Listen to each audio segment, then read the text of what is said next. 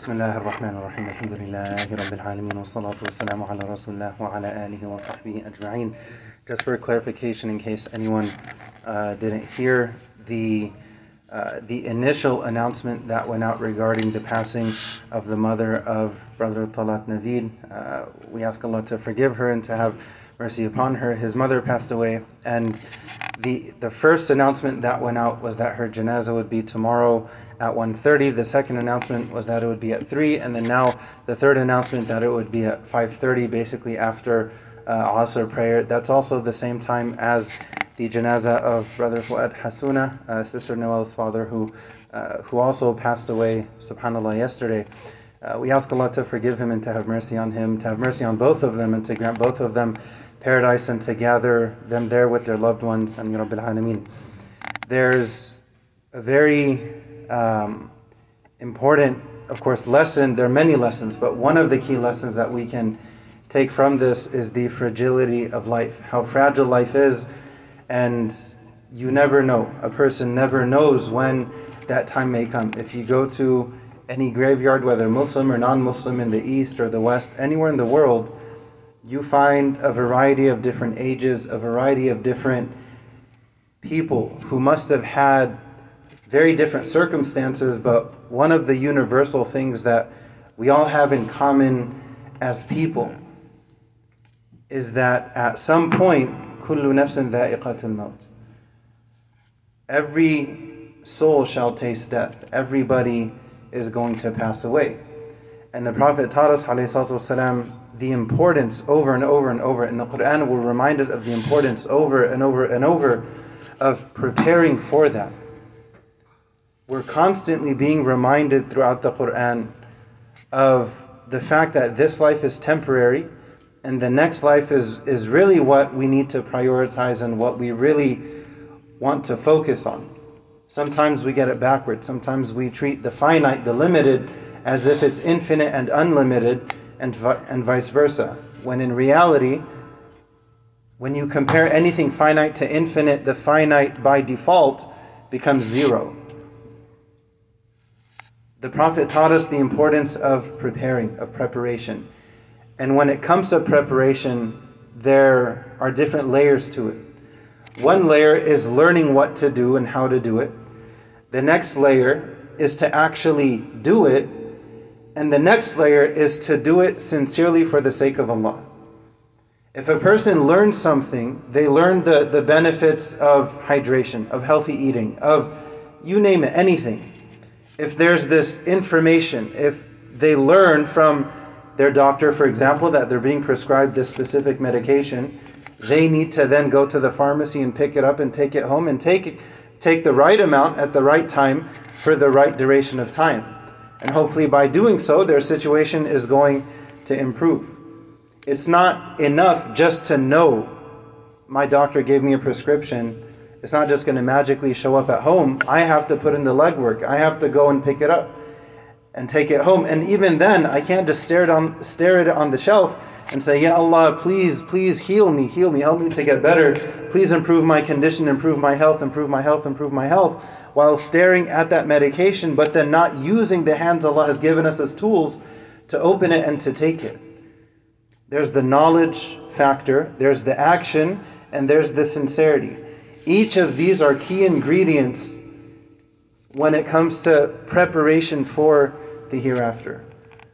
When the Prophet taught us والسلام, that when a person passes away, when a person dies, their actions come to a close except for three things.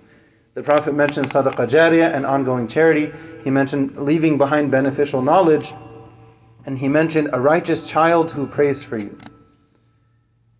It's very interesting that the Prophet is mentioning, he didn't mention 300 things. He didn't mention 30 things. He mentioned three specific categories of things. And if you think about it, one third is dedicated, and the Prophet used the singular, a righteous child who prays for you. If a person can manage to leave behind even one righteous child who prays for them genuinely, sincerely, in their absence, that's a sign they must have done something right. Because if somebody within your home is praying for you after you're gone, something must have been done right. Many things must have been done right. Because at that point, there's no pressure. There, there, there's no one forcing them to do this, there's no one reminding them to do that. If it's coming from within them, and the, the key aspect within that, a righteous child who prays for them. How many people have been motivated by just this part of the hadith from the Prophet ﷺ? Maybe they're caught up in a certain lifestyle that they know is not good for them. They may go through the challenge of losing a loved one. Maybe they're reminded of that, even just that portion of the hadith, and they decide that I need to do my tawbah today, tonight. I need to ask Allah to forgive me. I need to turn a new page. Let me start with small good deeds, but I'm going to do them consistently.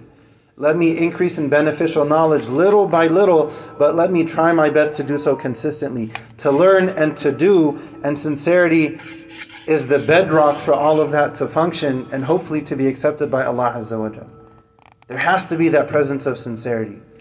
A person may do the best action. A person may do prayer. They may. Uh, the Prophet was asked by Abdullah bin Mas'ud, "What's the best deed in Islam?" He said to pray on time. Think of the fact in Medina at the time of the Prophet ﷺ, there were people who prayed behind him. Allah describes them as radiallahu anhum wa radu They prayed behind the Prophet in that jama'ah, in that congregation.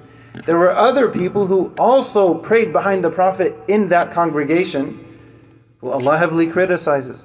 The difference between them wasn't necessarily the outward form of their prayer, but internally the condition was very different, was drastically different. Sincerity has to be there every step of the way. And if a person is genuine and sincere and kind and compassionate, then hopefully they can leave behind even one person, be a child. Some people don't have children, but to help someone sincerely, so much to the point when you're gone, they pray for you. You know, when uh, I'll conclude with this: when a baby is born, the baby is crying, everyone, everyone else around them is smiling. If someone lives their life in the right way, then the situation is going to be the opposite. Everyone else around them will weep because they miss them, they miss their goodness, they miss their kindness, they miss their smile. But for them, for them, they're in a state as if they're laughing. Their grave becomes a garden from the gardens of Jannah because they worked for it, they prepared for it. And if a person doesn't do things right, it'll be copy and paste from when they were born to when they to when they die. They're they're crying they're in a horrible situation. Everyone else around them is happy, good riddance. We're relieved of them. So we have to ask ourselves internally, what are we preparing in general regarding these three things? Sadaqah jariyah, can I give some sadaqah tonight before I go to sleep towards any noble cause? Can I, if someone can't leave behind something of beneficial knowledge, for the youth, you can post, you know, Surah Fatiha on Instagram, on TikTok, on whatever. That can be a form of teaching something good. It doesn't have to be overly complicated. But the last one, if someone can manage to do good at home, that's harder. Outside, people can smile and be nice and all of that, but in the home, that's really when you have multiple colors, not just one. If that can be done right, then that's a major accomplishment not my words or your words from the Prophet himself. We ask Allah to forgive these two individuals who have passed away, and we ask Allah to have mercy on them. We ask Allah to help their families during these difficult times, and we ask Allah to grant them Firdaus and to gather them in Firdaus with their family and friends. And we ask Allah to gather all of us in paradise. And to gather them in Firdaus with their family and friends, and we ask Allah to gather all of us in paradise. Amin Rabbil Alameen. Wa akhiru alhamdulillahi rabbil